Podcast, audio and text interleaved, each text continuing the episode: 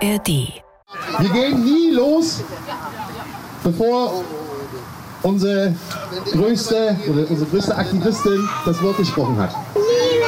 Freiheit, Selbstbestimmung! Liebe, Freiheit, Selbstbestimmung! Applaus! Liebe, Freiheit, Selbstbestimmung. Werte, die eigentlich viele Menschen unterstützen würden, oder? Aber im Kontext der Demonstration in Vorpommern, wie hier auf einer Demo in Demin, bedeutet das auch, Selbstbestimmung kann Abgrenzung heißen. Und der Ruf nach Freiheit kann Befreiung heißen von der sogenannten Unterdrückung eines diktatorischen Staates. Und Liebe, ja, welche Liebe ist damit gemeint? Vielleicht die Liebe, die Gemeinschaft, die wir auch auf den Demos beobachtet haben. Eine Verbundenheit, die die Gruppe auch über die Corona-Pandemie hinaus zusammenschweißt. Doch warum und wie entsteht diese Gemeinschaft im selbsternannten Widerstand? Damit wollen wir uns beschäftigen in dieser Folge von Aufruhr, dem Podcast über Wut, Demos und Zusammenhalt. Wir nehmen euch mit auf eine Reise. Eine Reise durch Vorpommern, auf der wir einem Aufruhr auf der Spur sind. Einem Aufruhr, der von Wut befeuert wird, der sich durch Demos an die Oberfläche drückt, der den Zusammenhalt gefährdet. Das hier ist ein Podcast vom Norddeutschen Rundfunk aus dem Vorpommern-Studio Greifswald für die ARD Audiothek. Hören könnt ihr diesen Podcast in der App der ARD Audiothek und der NDR MV App. Dieser Podcast ist seriell aufgebaut. Das hier ist die vierte und vorerst letzte Folge unserer Reihe. Solltet ihr die anderen Folgen noch nicht gehört haben, springt gerne nochmal zurück und schaut euch die ersten drei Folgen an. NDR MV Podcast Aufruhr. Über Wut, Demos und Zusammenhalt. Eben im Einstieg haben wir ein Kind gehört. Die größte Aktivistin hat der Mann sie, glaube ich, genannt. Ihr wart auf dieser Demo in Demin, oder Leonie? Ja, genau. Da waren wir auf einer Demo oder, naja, viel eher gesagt, auf einem Konzert in Demin. Und zwar von dem ehemaligen Schlagersänger Björn Banane. Der macht inzwischen Musik für den Widerstand, wie er es selber nennt. Seine Lieder heißen dann sowas wie Die rote Linie oder Fernseher aus. Und das hört sich dann so an. Mach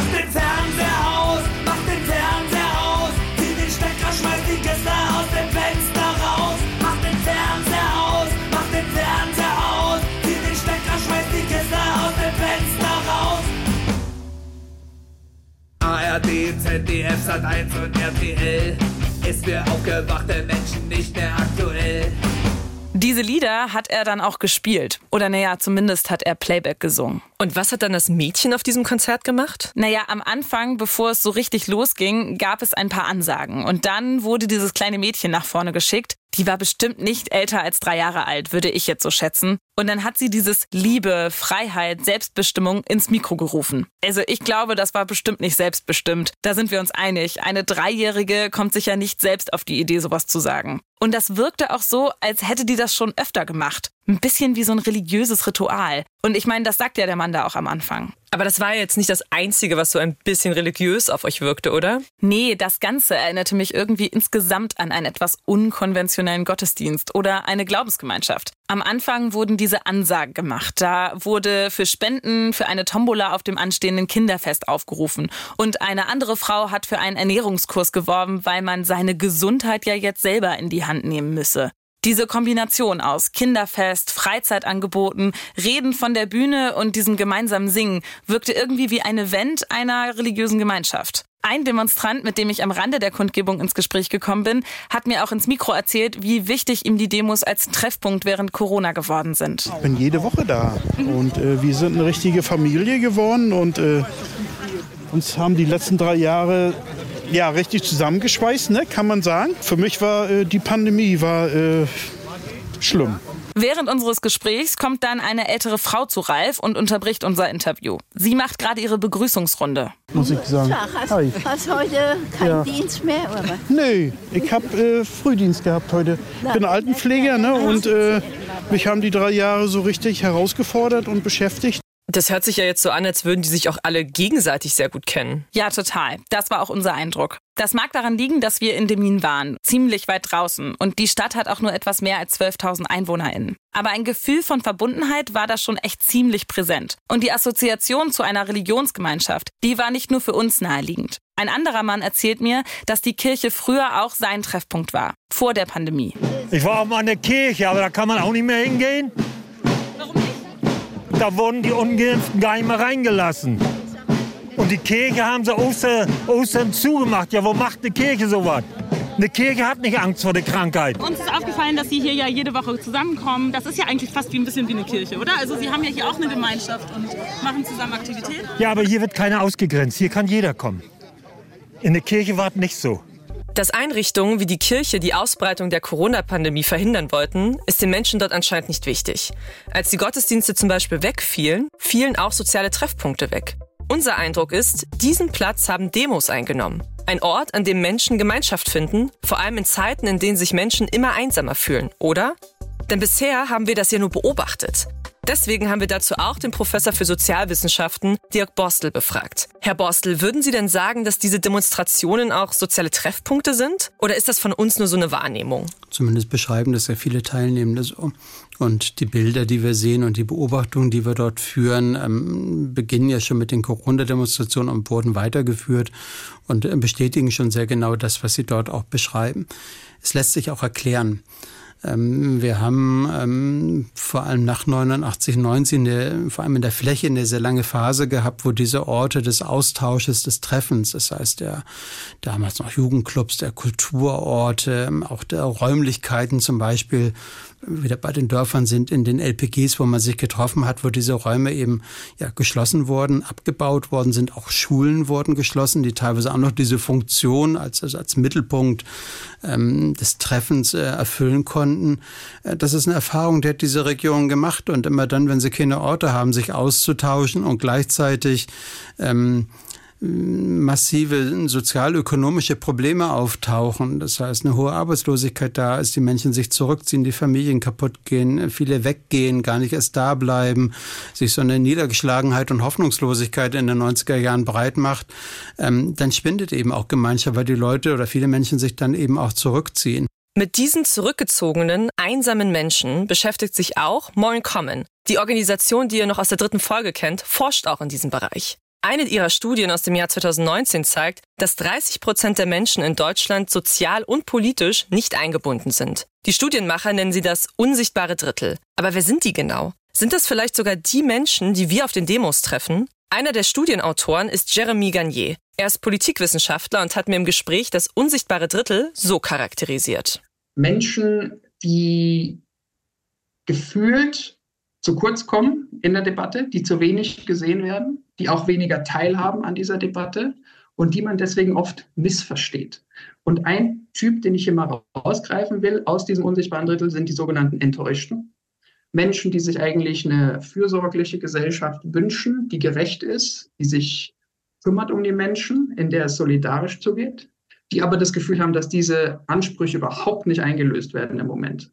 Die das Gefühl haben, diese Gesellschaft ist kalt und ungerecht und die sich deswegen zurückziehen und die deswegen sehr misstrauisch sind.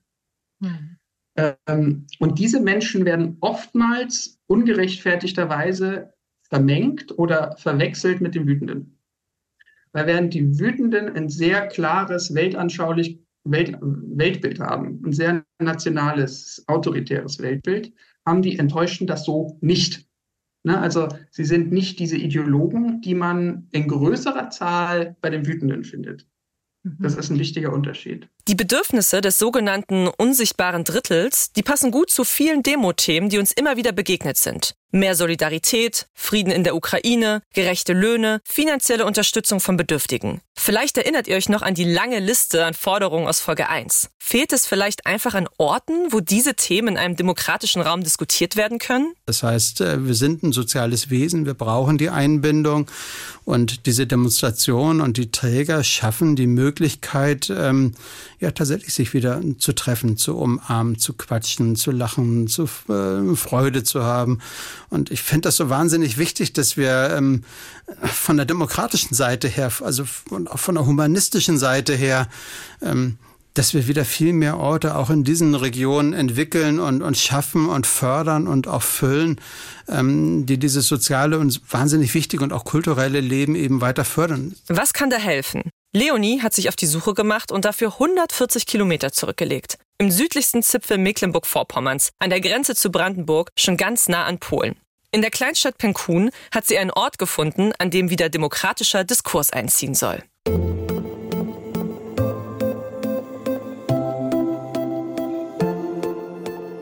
Über eine schmale, steile Treppe führen mich Bodo und Axel in ihr offenes Apartment. Das Wohnzimmer, das wir betreten, könnte so in einem Möbelkatalog abgedruckt sein. Designersessel, neuer Holzfußboden, moderne Ölgemälde an der Wand. Doch wir sind im alten Sägewerk von Penkun, im östlichsten Zipfel von Mecklenburg-Vorpommern. Renoviert von Bodo und Axel. Das Paar aus Berlin hat sich hier einen Traum erfüllt. Ein Altersruhesitz auf dem Land. Auf Penkun sind sie zufällig gestoßen über eine andere Immobilienanzeige. Dann hat es uns hier etwas erwischt. Die sieben Seen ringsrum, das Schloss, die mittelalterliche Altstadt. Ne, das ist ja alles sehr einzigartig. Ne? Inzwischen besitzen die beiden gleich drei Häuser in der kleinsten Stadt Mecklenburg-Vorpommerns. Das Sägewerk, ein Haus zum Vermieten und den Kaiserhof, der alte Gasthof des Städtchens. Wir sind so wie Maria zum Kind gekommen. Der Zeitpunkt war für uns nicht ideal, aber wir haben gesagt, wir müssen jetzt einfach hier aktiv werden, wir müssen das Ding übernehmen, sanieren, weil sonst ist es weg gewesen und, und unwiederbringlich weg gewesen. Wir machen uns auf den Weg dorthin. Die schmale Treppe wieder runter, raus auf die Straße. Zum Kaiserhof, wie weit ist das? 200 Meter, 300 Meter. Also alles nah dran hier. Ja. Die Straße zieht sich in einer langsamen Kurve. Einmal links abbiegen und schon stehen wir auf dem Marktplatz. Es ist nicht viel los. Einige Biker stehen in der Mitte des Platzes. Vor uns erhebt sich der Kaiserhof. Der graue Putz bröckelt ein wenig, die Eingangstür hängt in der Luft. Vor kurzem wurde wohl die Aufgangstreppe entfernt. Einziges Erkennungszeichen, ein orangenes Banner, das die Eröffnung des Kaiserhofs Ende des Jahres ankündigt. So, ja, das ist der Kaiserhof, der Kaiserhof, wo man viel Fantasie jetzt braucht. Ja, also äh, für mich jetzt als Laie, sieht schon baufällig aus für mich. Ja, ja. Aber wahre ähm, Schönheit kommt von innen. Ja, deswegen wir mal rein, würde ich sagen. Im Inneren des Gasthofs treten an den Wänden noch die Backsteine unter dem Putz hervor. Es liegt einiges an Schutt herum. Doch Bode und Axel haben große Pläne. Der Kaiserhof soll bald das Zuhause von vielen neuen kulturellen Veranstaltungen sein. Von Ausstellungen bis klassische Musik, Konzerte. Aber ich kann mir auch hier wirklich vorstellen, Karaoke-Show, vielleicht sogar äh, ein Kneipenquiz. Ähm, also wirklich auch alle Altersgruppen ansprechen. Ja, eben auch einen klassischen Liederabend mal, da muss ja nicht jeder hingehen. In den 20ern war der Kaiserhof ein Kino. Ja, dass man also eine Leinwand auch hat an der Bühne. Bodo und Axel führen mich durch den Saal. Auch häufig nach unten, äh, dass sie nicht dass sie in Nägel reintreten. Schon Ende des Jahres wollen die beiden das Restaurant eröffnen. Nur ein paar alte Fliesen lassen momentan noch das Herzstück des Hauses, die Küche, erahnen. Hier wollen sie viele unterschiedliche Gerichte anbieten, damit für jeden was dabei ist. Alle sollen sich hier wohlfühlen. Es soll ein Treffpunkt werden für die Nachbarschaft. Ja, das sind so die Effekte, die natürlich auch dazu führen sollen, dass eben mehr Austausch und mehr Kommunikation wieder stattfindet. Und wir hatten jetzt Anfang April ähm, ein Kulturfest. Und da waren also die ganzen Leute, die eigentlich gar nicht rausgehen, weil es hier nichts mehr gibt, wo man hingehen kann, die halt hinter der Gardine sitzen und vielleicht auch meckern. Und die waren dann da. Und die Leute nehmen dann auch ein bisschen auf die Seite und sagen, hier, das ist gut, was ihr hier macht. Und das, wir wollen mal wieder uns zum Kartenspielen treffen und wir haben nichts. Ne?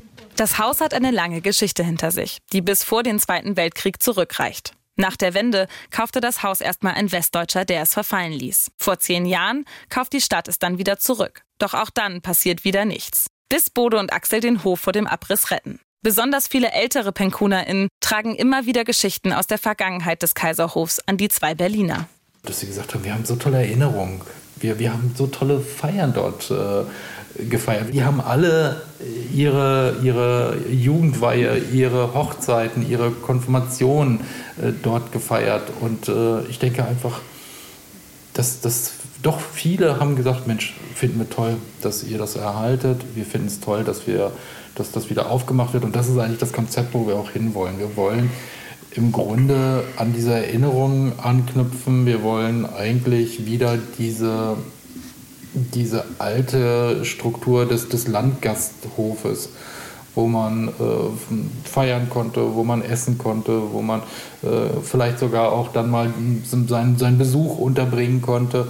Äh, das wollen wir eigentlich wieder so ein bisschen aufleben lassen. Doch nicht überall im Penkun kommt das Projekt der beiden gut an. Die Stadtvertretung stimmte nur knapp für den Verkauf des Kaiserhofs an die beiden. Als Zugezogene aus Berlin werden sie hier kritisch beäugt. Dafür haben sie Verständnis. Wir kommen eigentlich auch vom Land früher, also gebürtig sozusagen, und wir wissen, was da für Kommunikationsstrukturen sind und wie nötig so ein, so ein Ort auch ist. Ne? Und das kann man nicht einpflanzen, sondern es ist ja schon da.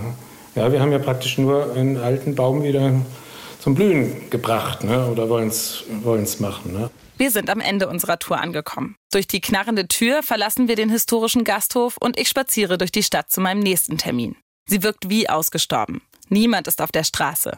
Ich bin an einem Feiertag nach Penkun gekommen. Vielleicht sind die Penkunerinnen einfach ausgeflogen. Doch dann erreiche ich den Sportplatz. Er liegt direkt am Ortseingang. Denn hier gibt es ein großes Fußballturnier, wurde mir gesagt. Mit ganz vielen Fußballspielern aus der gesamten Region und vor allem Jugendmannschaften. Und äh, da darf ich jetzt gleich die Bürgermeisterin von Cancun treffen. Das ist die Frau Zibel. Mhm. Einiges los. Äh, auf jeden Fall die ganze Straße ist zugeparkt. Das scheint hier das Event zu sein in der Gegend. Jetzt gucken wir mal, ob ich die Frau Zibel überhaupt so schnell finde. Ich habe mir vorher ein Foto angeguckt, damit ich weiß, wie sie aussieht, weil wir haben nur am Telefon gesprochen bisher. Die CDU-Bürgermeisterin hatte vorher gesagt, sie hätte nur Zeit für mich, wenn ich sie am Rande des Turniers treffe. Das hat für sie Priorität. Doch ich finde sie nicht, denn ich bin viel zu früh. Nicht schlimm, ich schaue den Kindern beim Fußballspielen zu. Pinkun liegt hinten. Dann kommt eine Frau in ihren 50ern mit kurzen dunklen Haaren energisch auf mich zu. Hallo, für Antje Zibel ist wichtig, in Penkun gibt es bereits viele aktive Menschen, die sich engagieren. In Vereinen, Handwerk, Unternehmensgründung. Eigentlich meint sie, es passiert schon genug. Also es soll ja auch ein Treffpunkt werden, eine Gaststätte mit Hotel, ein Treffpunkt für die Stadt und auch die Gemeinden drumherum. Was halten Sie davon?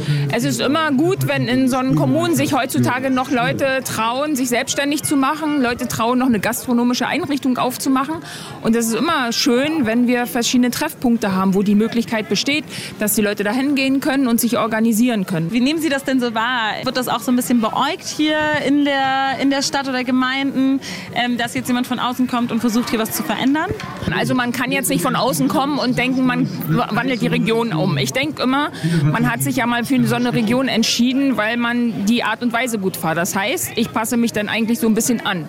Ne? Also ich nehme mir das dann auf, sonst würde ich mich ja nicht wohlgefühlt haben. Wenn ich äh, das, der Meinung bin, ich muss das alles umändern, dann ähm, würde man ja nicht da bleiben. Eine Spaltung der Menschen in Penkun sieht sie nicht. Und auch von Abgrenzung hält sie nichts. Auch nicht, wenn es um die Demonstrierenden in Vorpommern geht. Und ich glaube, Grenzen setzen sich Menschen oft dann wirklich nur im Kopf. Ich denke immer, das ist äh, auch ganz wichtig, immer vorauszustellen, dass man eben auch reden kann und sprechen muss. Und man, jeder Mensch kann andere Ansichten haben und man muss sich dann die Zeit auch nehmen und sich damit auseinandersetzen. Und wenn jemand der Meinung ist, also die Bürger haben hier gesagt, okay, da laufen draußen welche und äh, das ist für sie vielleicht gut, um ihren inneren äh, Willen auch zu bekunden.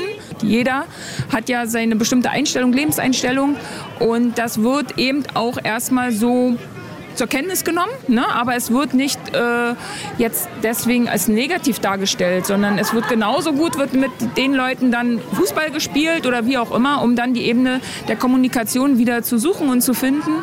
Die E-Jugend vom Penkuna SV wird am Ende des Tages den dritten Platz belegen. Und ich mache mich wieder auf den langen Rückweg zurück nach Lubmin. Vor mir liegen zwei Stunden Autofahrt. Einmal quer durch Vorpommern.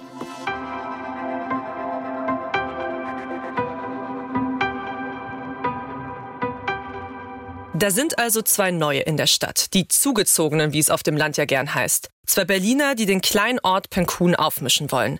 Die Bürgermeisterin sieht dafür aber gar nicht so richtig den Bedarf. Herr Borstel, was meinen Sie denn? Könnte das Projekt der beiden tatsächlich etwas bewirken? Theoretisch ist es denkbar, aber es wird ein weiter Weg sein, weil da ähm, natürlich ganz viele ähm, ja, ähm, gestandene Erfahrungen eine Rolle spielen. Ähm, die wenigsten im ländlichen Raum warten auf ein Berliner Paar.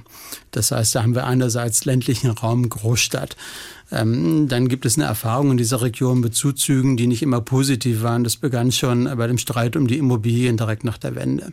Mein Weg wäre, wäre eigentlich ein anderer. Ähm, wir haben in ganz vielen dieser Dörfer, wenn man ähm, dort sich tatsächlich umhört und nicht so mit so einem, mit Methodenkoffer da reinfährt und zuhört, was die sich eigentlich wünschen, was die sich vorstellen können, was für Ideen sie haben, haben wir einen riesen Pool an, an Ideen, an Kreativität, auch an Wünschen. Und ähm, wenn es uns gelänge, diese, diese Wünsche ein Stück weit ja, mit Leben zu erfüllen, das heißt, denen eine Chance zu geben, sich zu entwickeln, dann würde von unten etwas wachsen und zwar aus den Dörfern heraus. Ich würde lieber auf die, auf die inneren Kräfte der Dörfer und Städte setzen und die entwickeln und fördern und bin auch absolut zuversichtlich, dass es immer noch funktionieren kann. Wäre es denn etwas anderes, wenn die beiden jetzt aus Penkun kommen würden und da auch aufgewachsen wären? Sicherlich wäre das was anderes. Hängt natürlich so ein bisschen davon ab, welche Stellung sie dann im Pikun gehabt hätten. Das heißt, das müsste man sich im Detail anschauen. Ähm, wir kennen es aber von der Gegenseite. Der Rechtsextremismus vor Ort hat eine große Stärke, nämlich die Kameraden und Kameradinnen sind damals da geblieben, als viele andere weggegangen sind. Das heißt, sie kommen aus der Region, die kennen die Region und haben auch die Region in größten Krisenzeiten nicht verlassen, sondern haben immer angepackt ähm, und zwar ökonomisch angepackt, sozial, haben sich gekümmert und so weiter und so fort. Und dieses Bild, was damit verbunden wurde, wird mit demokratischen Kräften weniger verbunden. Und ähm, das ist tatsächlich ein riesengroßes Defizit. Und Demokratie lässt sich halt schwer von außen immer rein transportieren und auch sozialer Zusammenhalt nicht, sondern der muss sich ähm, aus dem Kreis selber heraus entwickeln, kann aber von außen mit unterstützt und gefördert werden, wenn man das eben empathisch zuhörend und dann eben auch so macht, dass es vor Ort angebunden ist. Vielleicht gelingt es den beiden. Ich würde mich auf jeden Fall wahnsinnig freuen.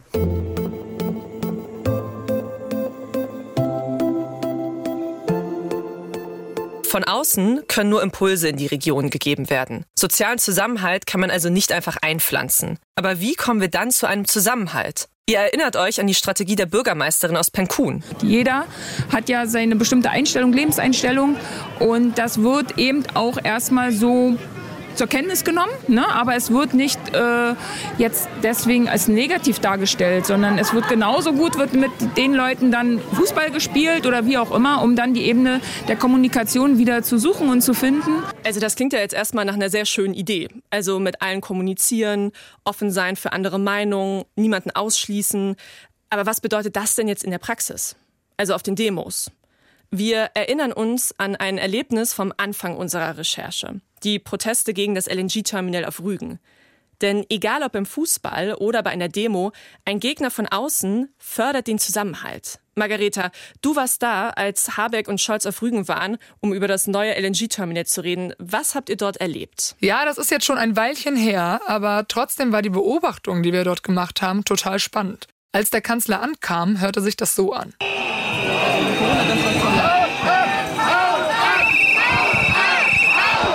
Da waren bis zu 600 Demonstrierende. Und nicht alle Anwesenden haben da natürlich mitgerufen, aber trotzdem war das schon ein sehr bedrohliches Gefühl. Und das, obwohl da ein sehr großer Polizeieinsatz war. Und da waren auch einige Schilder, zum Beispiel Fridays for Future Banner, aber auch ein Schild mit der Aufschrift Worte statt Waffen. Und da würde man jetzt ja denken, das ist ja jetzt gar nicht das Thema der Demo, aber trotzdem schien sich niemand großartig daran zu stören. Und wir haben uns dann mal ein bisschen durchgefragt. Ähm, ihr seid von Fridays for Future, nehme ich mal an, oder? Ja, ähm, also die, die ja. sozusagen die Anführer von Fridays for Future stehen da vorne. Okay, aber ist das trotzdem okay, wenn ich euch Dinge frage? Ja, ja? ja. Ähm, weil wie uns ist aufgefallen, ihr seid ja hier, ihr, seid, ihr habt das ja auch aufgerufen, dass Leute herkommen. Aber es sind ja auch andere Gruppen hier, ne? Also zum Beispiel Leute, die normalerweise bei so Corona-Protesten sind und so. Äh, wie, wie fühlt ihr euch damit? Also ich sag's mal so, manche der Sachen, die man hier so hört, finde ich schon ein bisschen fragwürdig. Mhm. Aber letztendlich muss man sagen, dass hier, wir trotzdem für das gemeinsame Ziel hier sind. Wir trotzdem hier sind, weil wir zeigen wollen, dass wir keine Energie vor unserer Insel haben. Und ich bin der Meinung, das ist das, was hier wirklich zählt. Auch wenn manche Sachen ich hier selbst eher ungern höre. Aber es hat ihn ja jetzt nicht so sehr gestört, dass er den Platz verlassen hätte, oder? Wer war denn da noch so unterwegs? Ja, also auf jeden Fall war das rechte Spektrum deutlich vertreten. Wir haben uns auch länger mit einigen kommunalen AfD-Politikern unterhalten. Es geht ja eigentlich darum, dass äh, es eigentlich egal ist, ob man links, rechts, Mitte, blau, grün, gelb. Wir sind doch hier Rüganer. Wir sind Rüganer, wir leben hier alle zusammen und von daher finde ich, haben Parteien in dem Moment erstmal gar nichts zu suchen, weil es geht ja in allererster Linie um unseren, um unseren äh, Lebensstandard, den wir hier haben und äh, um, um die Natur und um unsere Einzigartigkeit hier auf der Insel. Also das ist, und das sage ich Ihnen als jemand, der in der AfD im Landesvorstand sitzt. Ne? Also ich würde mich hier mit jedem hinstellen, wenn es für die richtige Sache ist. Das war Christian Zorn. Er ist, wie er selber auch schon sagt, im Vorstand der AfD in Mecklenburg-Vorpommern.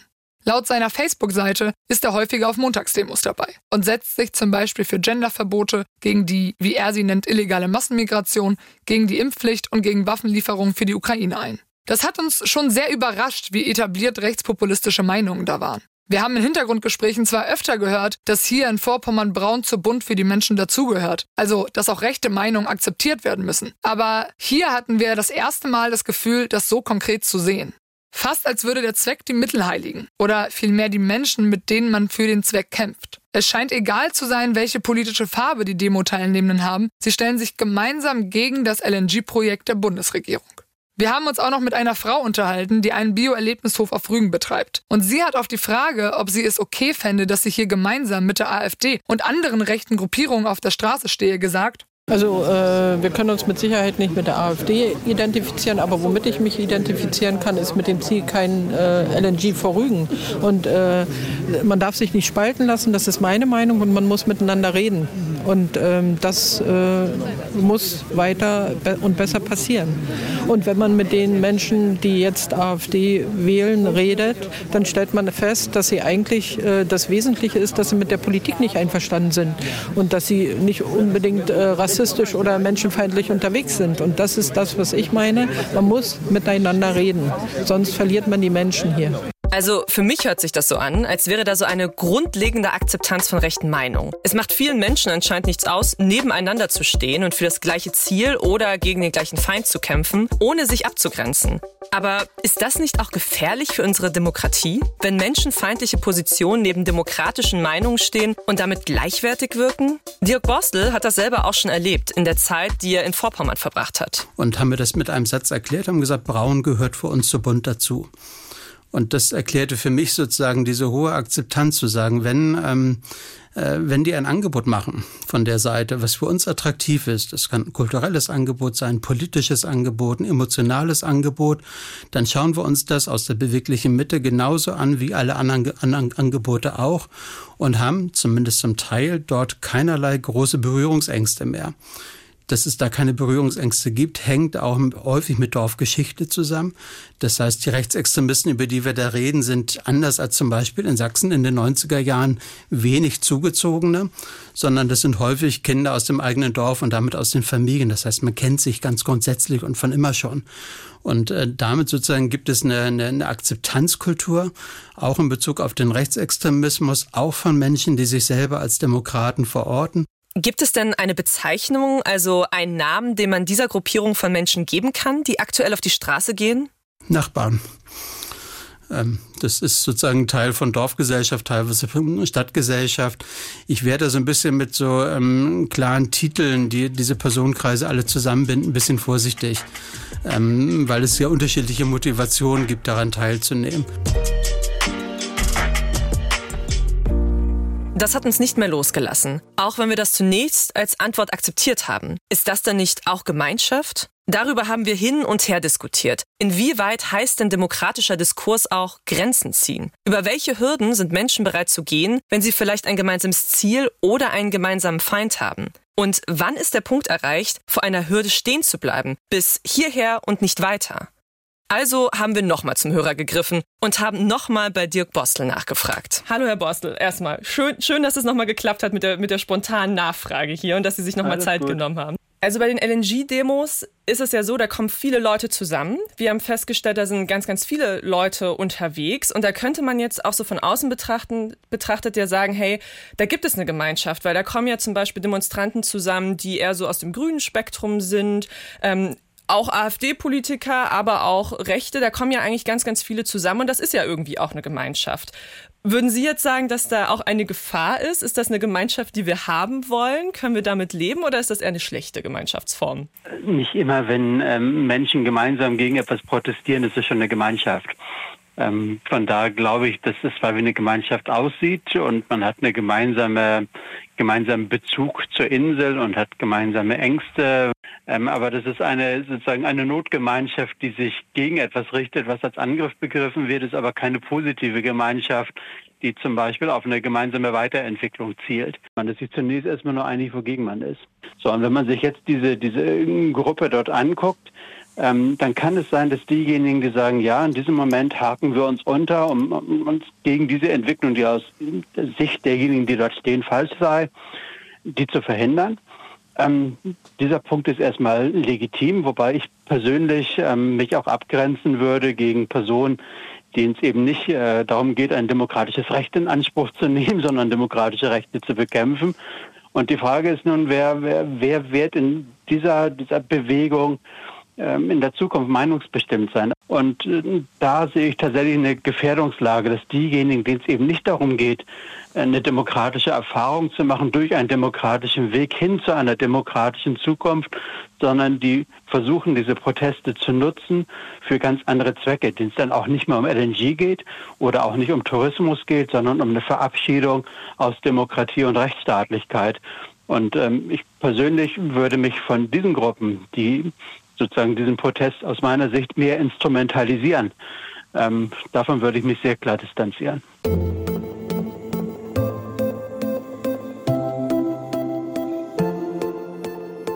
Wir haben in diesem Podcast mit vielen Menschen gesprochen. Menschen, die sich lokalpolitisch engagieren, Expertinnen und Initiatoren regionaler Projekte. Aber die schockierendsten Aussagen haben wir auf den Demos gehört. Im Dritten Reich hat man die Bücher verbrannt. Das war die Wahrheit. Und jetzt wird gesperrt. Ne? Uns hört schon lange keiner mehr zu. Und da wird einfach über unsere Köpfe hinweg entschieden. Also ich würde mich hier mit jedem hinstellen, wenn es für die richtige Sache ist. Die behaupten, wir sind alle rechtsextrem. Nein, wir haben nur unsere Meinung. Wir haben einfach extrem recht. Wenn ich diese Töne jetzt nochmal höre, da läuft mir so ein richtiger Schauer über den Rücken.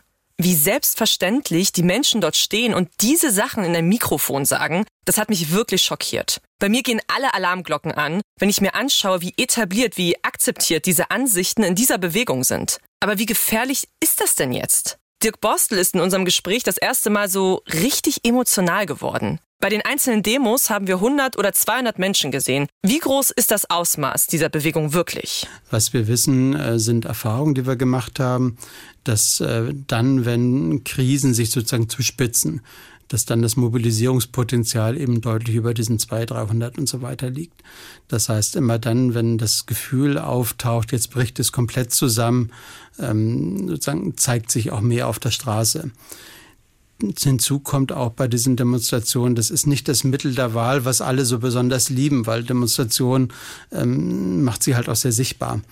Und äh, viele haben eher für sich einen stillen Protest, glauben auch nicht unbedingt, dass Demonstrationen wirklich noch irgendetwas bringen. Das heißt, die fühlen sich äh, dermaßen abgehängt und dermaßen ausgeschlossen und wenig gehört, dass selbst dieser Weg mit Nachbarn zusammen auf die Demonstration zu gehen für sie im Endeffekt keiner mehr ist.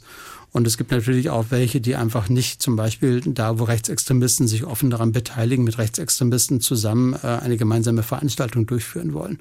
Vielleicht aber einzelne Punkte, auch, es gibt auch viele berechtigte Fragen, die man ja stellen kann, ähm, wenn es um verschiedene Themen geht, durchaus unterstützen würden. Von daher, ich glaube, niemand kennt wirklich die Antwort, aber wir haben eine Erfahrung, dass äh, das Mobilisierungspotenzial eben nicht das ist, was auf der Straße sich immer zeigt. Sehen Sie denn da auch eine Gefahr für die Demokratie? Na klar. Ähm, wobei man da auch ein bisschen einen Punkt differenzieren muss. Ähm, wenn Sie sich Umfragen oder Studien anschauen, hat sozusagen die Grundidee der Demokratie ganz, ganz große Mehrheiten. Ähm, das heißt sozusagen die, diese Idee, ähm, dass das Volk sich selber bestimmt, dass die Gewalten geteilt sein müssen, dass wir gewisse Grundrechte haben, das hat äh, mittlerweile einen sehr, sehr breiten Konsens. Es gibt natürlich immer ein paar, die dagegen sind, aber das ist eigentlich verschwendend gering. Wenn Sie dann aber nach der aktuellen Ausformung der Demokratie fragen, das heißt nach der Zufriedenheit mit dem liberalen Rechtsstaaten, mit der Zufriedenheit des, verordnet man das teilweise der real existierenden Demokratie, dann sozusagen schwinden diese Werte ganz dramatisch. Und ich habe das in dieser Region sehr häufig kennengelernt. Zum Abschluss habe ich noch eine Frage, die Sie mir vielleicht nicht beantworten können, weil sie keine wissenschaftliche Frage ist. Aber wenn wir diese Entwicklung so beobachten, was würden Sie sich für die Zukunft wünschen? Wenn ich mir was wünschen dürfte, ähm, ich habe so eine Grunderfahrung in dieser Ecke gemacht, wenn ich in neue Orte gekommen bin, als in einer forschenden Rolle in diesem Fall. Ähm, meine Grunderfahrung war, wenn ich, wenn, wenn ich zuhören durfte, wenn es mir gelang, einen Zugang zu finden, Menschen mir ihre Geschichten erzählt haben, da ist so viel immer gekommen, auch an Wünschen, an Träumen und auch an Ressourcen und an Potenzialen, und zwar Potenzialen für eine demokratische Kultur, für eine liberale Gesellschaft, für eine weltoffene Gesellschaft, für eine, die die Dörfer wieder zu, zu Orten macht des demokratischen Lebens. Und ich würde mir wünschen, dass wir diese Ressourcen, diese Potenziale, trotz aller Rechtsextremprobleme, trotz aller Widerstandsbewegungen, dass wir diese demokratischen Ressourcen viel mehr wieder ja, dass wir dem wieder mehr zuhören würden, dass wir ihnen Wertschätzung geben würden, dass wir ihnen auch Orte der Entfaltung geben würden. Und dafür brauchen wir dann eben auch Orte demokratischer Öffentlichkeit, demokratische Medien. Wir brauchen aber auch Orte, wo wir uns treffen können. Wir brauchen aber auch eine Idee, dass Demokratie sich eben nicht nur in Geschäftsordnungsanträgen auszeichnet, sondern auch in lebhaften Diskursen, in Spaß, an Freude, auch an einem Entwurf, an dem Entwurf eines guten, humanistischen, tollen Lebens. Diese flammende Rede für die Demokratie von Professor Borstel, die wird uns noch lange im Kopf bleiben. Und euch vielleicht auch. Dass Demokratie nicht leicht ist, ist uns in dieser Recherche sehr deutlich geworden. Demokratie muss was aushalten können. Streit und Diskussion gehören da ganz selbstverständlich dazu. Wir können nicht immer alle einer Meinung sein. Und das ist auch gut so solange wir nicht in einer Gemeinschaft aus Demokraten und Nichtdemokraten geraten. Nicht mit denen zusammenarbeiten, die sich vom demokratischen Diskurs verabschiedet haben und aktiv daran arbeiten, die Demokratie zu zerstören. Wir sind am Ende der letzten Folge unseres Podcasts angekommen. Zeit, dass wir drei Autorinnen in den Rückspiegel schauen, oder? Also wenn ich jetzt so zurückblicke, muss ich schon sagen, dass die Situation sehr viel drängender ist, als ich bisher angenommen hatte. Was mich nachhaltig beeindruckt hat, dieses rechte Gedankengut und diese Verschwörungsmythen scheinen ja schon in der Mitte der Gesellschaft angekommen zu sein. Selbst bei Menschen, die keine rechten Parteien wählen oder diesen auch nicht zustimmen würden, sind solche Standpunkte anscheinend salonfähig. Und die große Frage, die für mich jetzt zurückbleibt, wo beginnt diese Gemeinschaft aus Demokraten und Nichtdemokraten? Fängt das schon da an, wo wir im gemeinsamen Gespräch bleiben? Und wie können wir im Gespräch bleiben, ohne dass rechtsextreme und verschwörungsideologische Standpunkte salonfähig werden? Aber das wären wahrscheinlich nochmal Fragen für den nächsten Podcast. Ich verstehe total, was du meinst, wobei ich durch die Demos gemerkt habe, wie wichtig es ist, im Gespräch zu bleiben. Mir ist da die Antwort von Professor Borstel sehr im Kopf geblieben, als wir ihn gefragt haben, wie man die Gruppe von Menschen bezeichnen kann, die gerade auf die Straßen geht. Da sagte er Nachbarn. Und man kann Nachbarn mögen, man kann Nachbarn auch nicht mögen und trotzdem lebt man zusammen und wird es auch weiterhin tun. Und ich finde, das dürfen wir nicht vergessen. Ja, und bei all dem Unmut, den es da gab, da gab es ja auch jede Menge Mut. Das muss man ja auch sagen. Mut zur Veränderung. Also Projekte, bei denen ganz im demokratischen Sinne wir alle Anteil haben können an der Entwicklung unserer Gesellschaft. Denn wenn wir es jetzt mal runterbrechen, geht es ja bei vielen ja um Angst. Angst vor Veränderungen, Angst vor Neuem. Und ich finde immer ganz wichtig, dass man dann es auch selber wieder halt anpackt und versucht, was zu bewegen. Das ist ja auch der Kern der Demokratie. Wir sind alle Teil davon. Wir haben haben darauf Einfluss, wie Deutschland politisch gestaltet werden kann. Und da sind wir nun, am Ziel unseres Podcast-Roadtrips. Das war echt eine wilde Fahrt. Könnt ihr euch noch an Folge 1 erinnern und an den hier? Ach so, heute haben wir auch Pressevertreter anwesend die jungen Damen, die wollen sich hier vom NDR sind die, glaube ich, die wollen sich ein Meinungsbild unter den Teilnehmern mal machen. Viel Glück dabei. Hören Sie erst mal zu, also aufgepasst. Und das haben wir gemacht. Wir haben aufgepasst. Wir sind in diese Recherchen gegangen mit dem Ziel zu verstehen, warum so viele Menschen in Vorpommern unzufrieden sind und auf die Straßen gehen. Ihre Gründe sind genauso individuell wie die Charaktere und Lebenserfahrungen dieser Menschen. Im Osten sind eben nicht pauschal alle rechts, alte DDR-Nostalgiker oder generell abgehängt. Aber Demokratie ist eben auch nicht selbstverständlich. Sie wird auch bedroht und muss beschützt werden. Und das überall. Auch im tiefsten Bayern oder im Ruhrpott. Aufruhr sollte immer münden in Aufräumen. Konstruktives Aufräumen. Denn dass die Menschen auf die Straße gehen und von ihrem Demonstrationsrecht Gebrauch machen, ist erstmal ein Zeichen dafür, dass der Glaube an die Demokratie noch vorhanden ist. Aufruhr über Wut, Demos und Zusammenhalt. Ihr findet alle Folgen in der ARD Audiothek, der kostenlosen Podcast-App der ARD. Link in den Show Notes. Unser Recherche-Podcast ist an dieser Stelle vorbei. Wenn ihr aber Lust bekommen habt, weitere spannende Geschichten zu erfahren, dann hört euch doch mal 11KM von der Tagesschau an.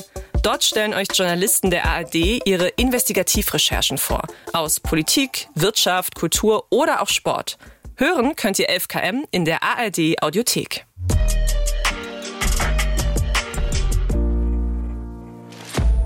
Aufruhr ist ein Podcast vom Norddeutschen Rundfunk von Anniko Schusterius, Margareta Kosmoll und Leonie Hartke. Redaktion Carola Levering und Siebrand Siegert. Dieser Podcast ist ein Rechercheprojekt des NDR Vorpommern Studio Greifswald. Besonderen Dank an das Team von Think Audio, Mathis Klemme, Simon Bartel und an das Landesfunkhaus Mecklenburg-Vorpommern. NDR MV Podcast Aufruhr. Über Wut, Demos und Zusammenhalt.